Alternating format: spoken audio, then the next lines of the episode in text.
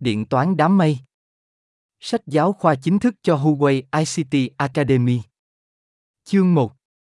Giới thiệu về điện toán đám mây phần ba của mười.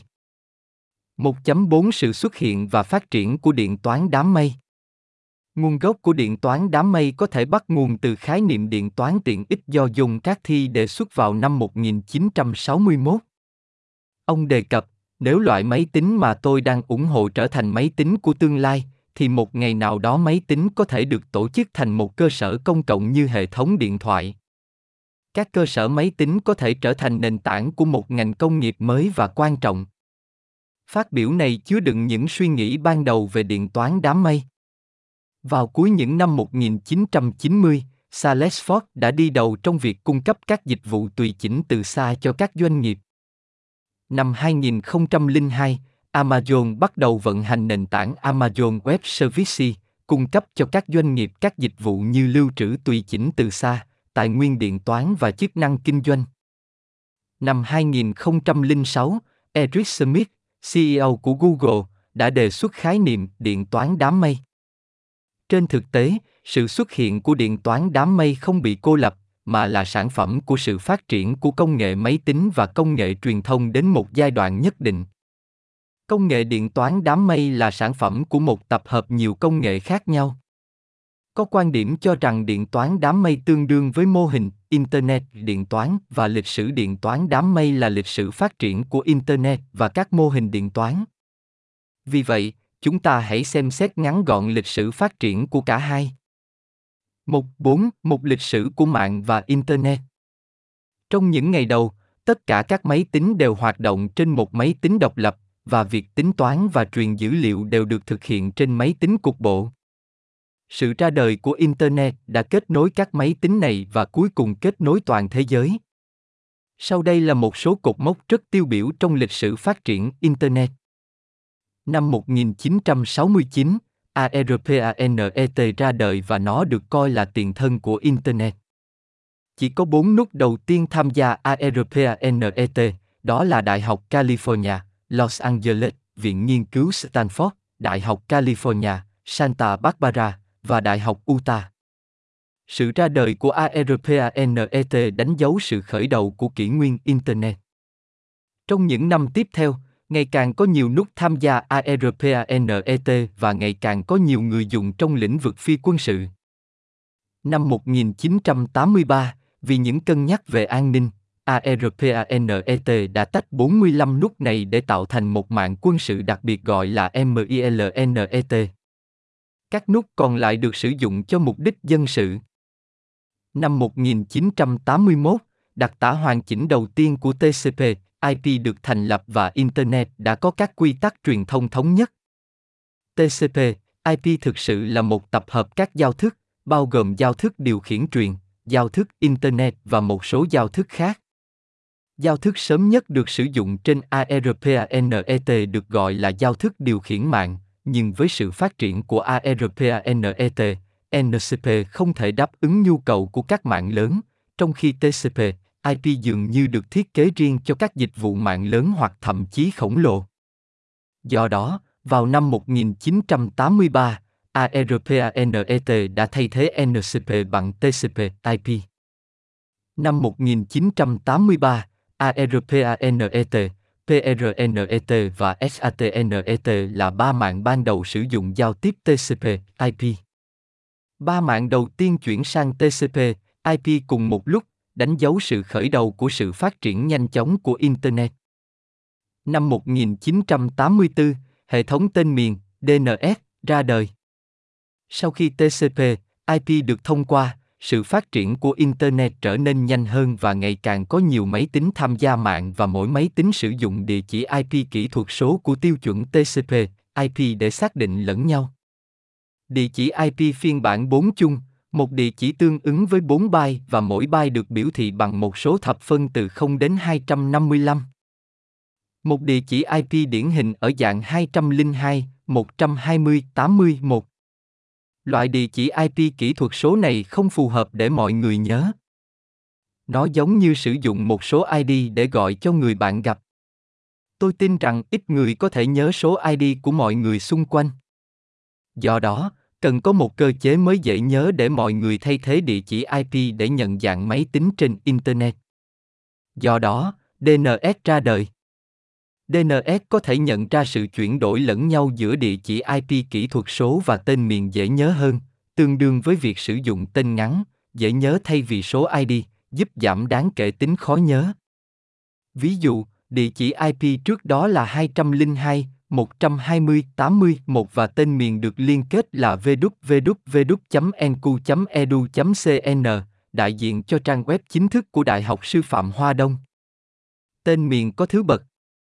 Ví dụ, trang web chính thức của Huawei w w w chấm huawei chấm com, com ở ngoài cùng bên phải đại diện cho doanh nghiệp hoặc công ty, Huawei ở giữa đại diện cho tên doanh nghiệp và www ở ngoài cùng bên trái đại diện cho tên máy chủ trang web mặc định. Đối với các trang web công ty nói chung, cũng sẽ có một tên miền cấp cao nhất, xê en là Trung Quốc, đại diện cho quốc gia hoặc khu vực ở ngoài cùng bên phải. Thông qua đê en ét, chúng ta có thể sử dụng tên miền để truy cập trang chủ tương ứng trên toàn thế giới. Năm một nghìn chín trăm tám mươi sáu, hệ thống định tuyến thư hiện đại em i lờ ét được phát triển. Năm một nghìn chín trăm tám mươi chín, nhà khai thác mạng thương mại đầu tiên Sinnet được thành lập. Trước khi có Sinnet, hầu hết các mạng được chính phủ hoặc quân đội tài trợ cho nghiên cứu quân sự, công nghiệp hoặc khoa học. Việc thành lập Sinnet cho thấy Internet đã bước vào kỷ nguyên hoạt động thương mại. Năm một nghìn chín trăm chín mươi, công cụ tìm kiếm Internet đầu tiên Archie xuất hiện. Trong những ngày đầu của Internet, mặc dù có tương đối ít thông tin trên Internet, nhưng đã có nhiều tệp, dữ liệu, có giá trị, nhưng các tệp này nằm rải rác trên các máy chủ giao thức truyền tệp khác nhau, gây khó khăn cho người dùng khi bật lên. Do đó, cần có một công cụ tìm kiếm hoặc trang web tìm kiếm để lập chỉ mục và tìm kiếm. Vì vậy, Archie đã được phát triển. Sử dụng Archie có thể dễ dàng tìm thấy vị trí của máy chủ ép tê pê nơi tệp được đặt theo tên tệp, sau đó tải xuống cục bộ bằng các công cụ như ép tê pê. Năm một nghìn chín trăm chín mươi mốt, World Wide Web (vê kép vê kép vê kép) được phát minh bởi Tim Berners-Lee, một nhà khoa học tại Trung tâm Nghiên cứu hạt châu Âu. Đó là một công nghệ mang tính bước ngoặt trong lịch sử Internet. Truyền bá và kết nối với nhau trên Internet. Hypedia có thể là tài liệu, giọng nói hoặc video, và đó là một cách mới để thể hiện thông tin. Sau sự ra đời của World Wide Web, một số công ty Internet lớn và mang tính bước ngoặt đã ra đời, và các ứng dụng mạng khác nhau thực sự thay đổi cuộc sống của mọi người bắt đầu xuất hiện. Năm một nghìn chín trăm chín mươi lăm, các công ty thương mại điện tử như Amazon và eBay được thành lập. Trong lịch sử phát triển Internet, nhiều công ty đã xuất hiện, chẳng hạn như Yahoo và Google. Amazon là công ty Internet đầu tiên thực sự triển khai điện toán đám mây. Sản phẩm đầu tiên của Amazon được bán là sách.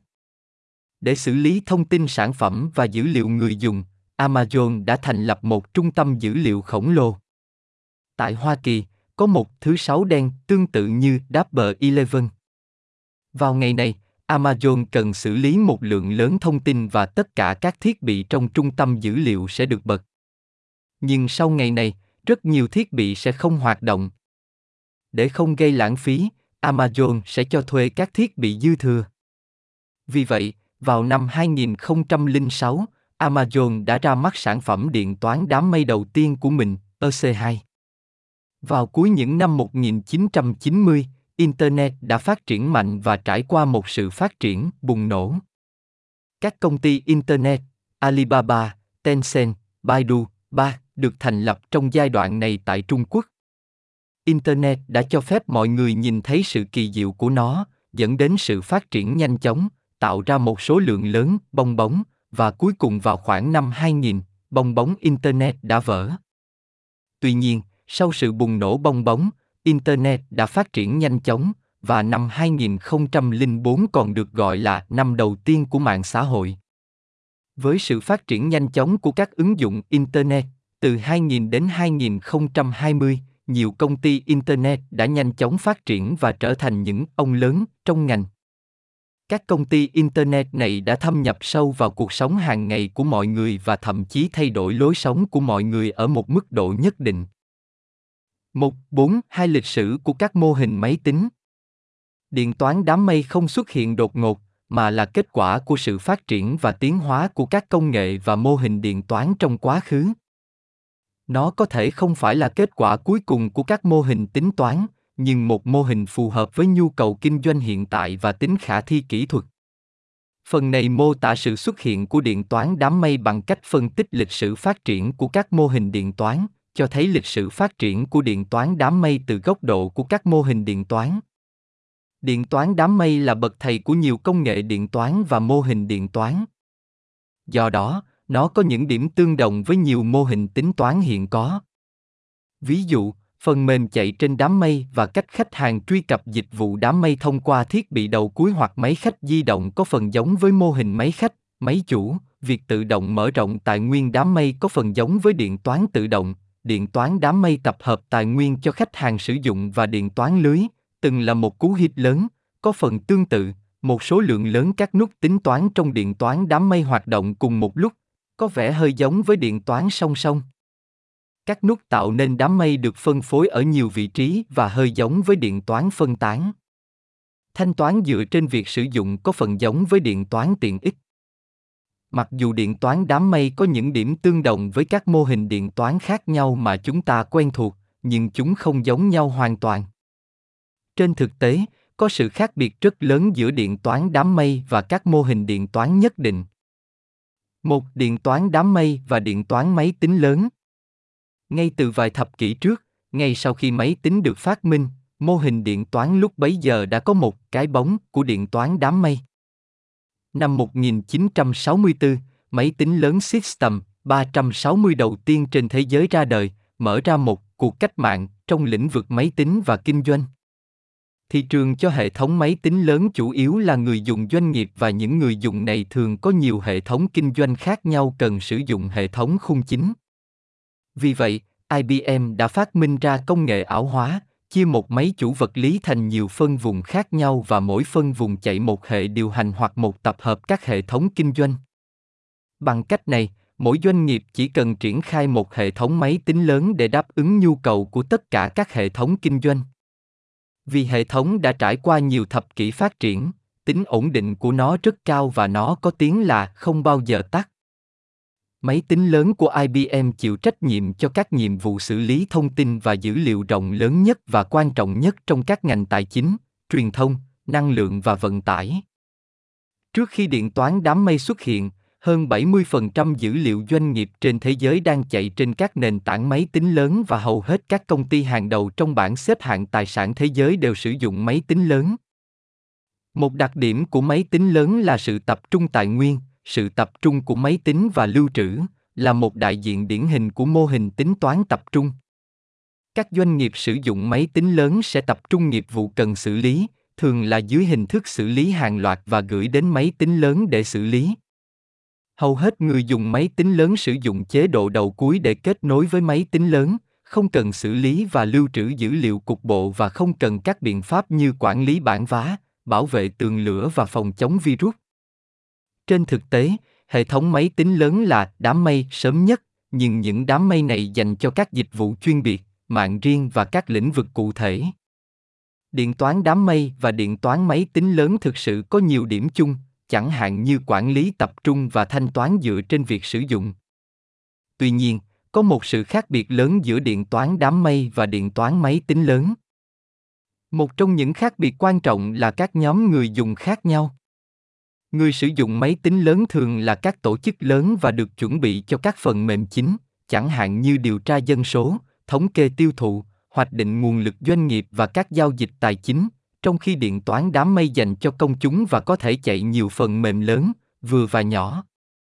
Ngoài ra, đơn vị xử lý của điện toán máy tính lớn thường là một máy tính lớn duy nhất, trong khi đơn vị xử lý của điện toán đám mây thường bao gồm một số lượng lớn tài nguyên công nghệ thông tin theo cách cụm và khả năng xử lý lớn hơn nhiều so với máy tính lớn đơn đầu tiên. hai. Tính toán tiện ích. Điện toán tiện ích nổi lên cùng với sự phát triển của máy tính lớn. Xem xét chi phí mua quá đắt của máy chủ, một số người dùng chỉ có thể thuê nó thay vì mua nó. Vì vậy, một số người đưa ra khái niệm điện toán tiện ích, với mục tiêu là đóng gói máy chủ và hệ thống lưu trữ để người dùng sử dụng và tính phí người dùng theo lượng tài nguyên thực sự được người dùng sử dụng. Mô hình này tương tự như việc cung cấp các dịch vụ nước, điện, gas và điện thoại, cho phép người dùng sử dụng tài nguyên máy tính như thể cắm bóng đèn vào giá đỡ đèn. Mô hình này giúp loại bỏ nhu cầu người dùng sở hữu tài nguyên để sử dụng dịch vụ và cũng có thể đạt được mục tiêu bằng cách cho thuê tài nguyên. Điện toán tiện ích có thể được coi là tiền thân của điện toán đám mây. Ứng dụng thực tế của điện toán tiện ích chủ yếu được đại diện bởi I B M. I B M cho thuê tài nguyên máy chủ của riêng mình cho những người dùng khác nhau theo thời gian. Máy chủ vẫn được lưu trữ trong trung tâm dữ liệu của I B M và người dùng sử dụng tài nguyên của I B M từ xa hoặc tại chỗ trong trung tâm dữ liệu của I B M. Công nghệ chính trong tính toán tiện ích là đo lường sử dụng tài nguyên, đảm bảo độ chính xác của việc trả tiền cho mỗi lần sử dụng. Từ quan điểm của mô hình thanh toán, điện toán đám mây hoàn toàn giống như điện toán tiện ích. Điện toán tiện ích đóng gói tài nguyên công nghệ thông tin thành các dịch vụ có thể đo lường được để người dùng sử dụng, nghĩa là xê pê u, bộ nhớ, băng thông mạng và dung lượng lưu trữ đều được coi là sử dụng tiện ích truyền thống, như mạng điện thoại, để đóng gói. Ưu điểm lớn nhất của mô hình điện toán này là người dùng không cần phải trả tiền trước, cũng không cần mua tài nguyên công nghệ thông tin.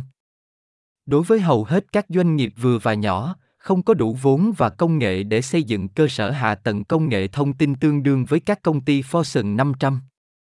Họ hoan nghênh khái niệm điện toán tiện ích vì điện toán tiện ích cho phép họ truy cập và sử dụng công nghệ thông tin tiên tiến và các tài nguyên như các công ty Fortune năm trăm. So với điện toán đám mây, điện toán tiện ích chỉ xác định mô hình thanh toán tài sản công nghệ thông tin và không giới hạn các khía cạnh khác của tài sản công nghệ thông tin, chẳng hạn như công nghệ, quản lý, cấu hình và bảo mật. Có nhiều yếu tố khác cần xem xét trong điện toán đám mây và mô hình thanh toán chỉ là một trong những yếu tố. ba. Mô hình máy khách, máy chủ. Từ góc độ của chế độ truy cập dịch vụ, điện toán đám mây có bóng của mô hình máy khách, máy chủ. Khách hàng kết nối với đám mây từ xa thông qua một thiết bị nhất định và sử dụng các dịch vụ được cung cấp bởi phần mềm ứng dụng chạy trên đám mây. Tuy nhiên, đằng sau sự tương đồng này, máy chủ từ xa do điện toán đám mây cung cấp có sức mạnh tính toán không giới hạn, dung lượng lưu trữ không giới hạn và không bao giờ gặp sự cố và tất cả phần mềm đều có thể chạy trên đó. Người dùng cũng có thể nhập phần mềm của riêng họ lên máy chủ từ xa và máy chủ từ xa có thể tự động định cấu hình các tài nguyên cần thiết cho phần mềm và thay đổi nó khi cần. Ngoài ra, điện toán đám mây có bộ mô hình và quy tắc riêng, trong khi mô hình máy khách, máy chủ, mặt khác, đề cập đến tất cả các hệ thống phân tán có thể phân biệt giữa nhà cung cấp dịch vụ, máy chủ, và người yêu cầu dịch vụ, máy khách. bốn. Điện toán cùng. Vì đám mây của điện toán đám mây chứa một số lượng lớn các cụm máy chủ, nó rất giống với điện toán cùng.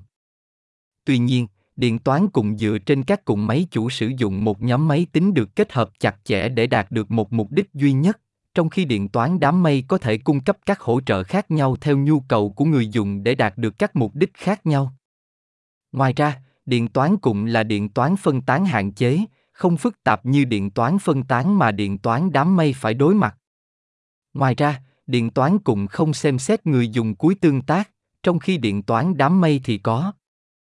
Rõ ràng, điện toán đám mây bao gồm các yếu tố của điện toán cụm máy chủ. năm. Dịch vụ điện toán. Dịch vụ được cung cấp bởi điện toán đám mây được gọi là dịch vụ đám mây, điều này gợi nhớ một cách tự nhiên đến điện toán dịch vụ. Điện toán dịch vụ còn được gọi là điện toán hướng dịch vụ và có khái niệm tương tự như SaaS được mô tả sau. Mô hình điện toán này cung cấp tất cả các ứng dụng dưới dạng dịch vụ và người dùng hoặc các ứng dụng khác sử dụng các dịch vụ này thay vì mua hoặc sở hữu phần mềm. Trong chế độ tính toán dịch vụ, các dịch vụ khác nhau tương đối độc lập, được kết hợp lỏng lẻo và kết hợp tự do. Đối với điện toán dịch vụ, khám phá dịch vụ là điểm mấu chốt. Điện toán đám mây phần lớn đã áp dụng công nghệ và cách suy nghĩ về điện toán dịch vụ, nhưng vẫn có những khác biệt quan trọng giữa điện toán dịch vụ và điện toán đám mây. Đầu tiên, mặc dù điện toán dịch vụ thường được triển khai trên Internet, điện toán dịch vụ không nhất thiết phải được cung cấp trên đám mây. Một máy chủ duy nhất, các cụm máy chủ quy mô nhỏ và một phạm vi hạn chế của các nền tảng mạng có thể cung cấp dịch vụ điện toán.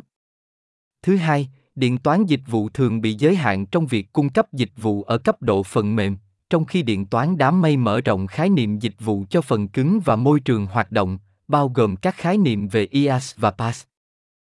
Nói cách khác, khái niệm điện toán đám mây rộng hơn khái niệm điện toán dịch vụ truyền thống. sáu. Máy tính cá nhân và máy tính để bàn. Vào những năm một nghìn chín trăm tám mươi, với sự phát triển của công nghệ máy tính, khối lượng và chi phí phần cứng máy tính đã giảm đáng kể, giúp các cá nhân có thể sở hữu máy tính cá nhân của họ. Sự xuất hiện của máy tính cá nhân đã thúc đẩy rất nhiều sự phát triển của ngành công nghiệp phần mềm và nhiều phần mềm hướng đến người tiêu dùng cuối đã xuất hiện. Phần mềm chạy trên máy tính cá nhân yêu cầu một hệ điều hành đơn giản và dễ sử dụng. Hệ điều hành Windows chỉ đáp ứng nhu cầu của công chúng, và nó đã chiếm lĩnh thị trường với sự phổ biến của máy tính cá nhân. Máy tính cá nhân có không gian lưu trữ và khả năng xử lý độc lập riêng. Mặc dù hiệu suất của chúng bị hạn chế, nhưng chúng đủ cho người dùng cá nhân trong một khoảng thời gian. Máy tính cá nhân có thể đáp ứng hầu hết các nhu cầu cá nhân, mô hình này còn được gọi là máy tính để bàn. Trước khi Internet ra đời, mô hình bán phần mềm và hệ điều hành là mô hình ủy quyền, nghĩa là mã phần mềm được sao chép vào máy tính thông qua đĩa mềm hoặc C D R O M và mỗi bản sao yêu cầu thanh toán cho nhà phát triển phần mềm. Sau vài năm phát triển mô hình này, một số vấn đề đã xuất hiện, chẳng hạn như chi phí cao và nâng cấp phần mềm cồng kềnh. Mục đích của việc nâng cấp là để giải quyết một số vấn đề trước đó hoặc sử dụng các tính năng mới, nhưng quá trình nâng cấp đôi khi có thể rườm rà. Đối với một doanh nghiệp lớn, bộ phận công nghệ thông tin của nó có thể cần quản lý hàng trăm phần mềm, hàng nghìn phiên bản và hàng chục nghìn máy tính. Mỗi phiên bản của phần mềm cần được duy trì, bao gồm theo dõi sự cố, quản lý bản vá, nâng cấp phiên bản và sao lưu dữ liệu. Đây không phải là một công việc đơn giản.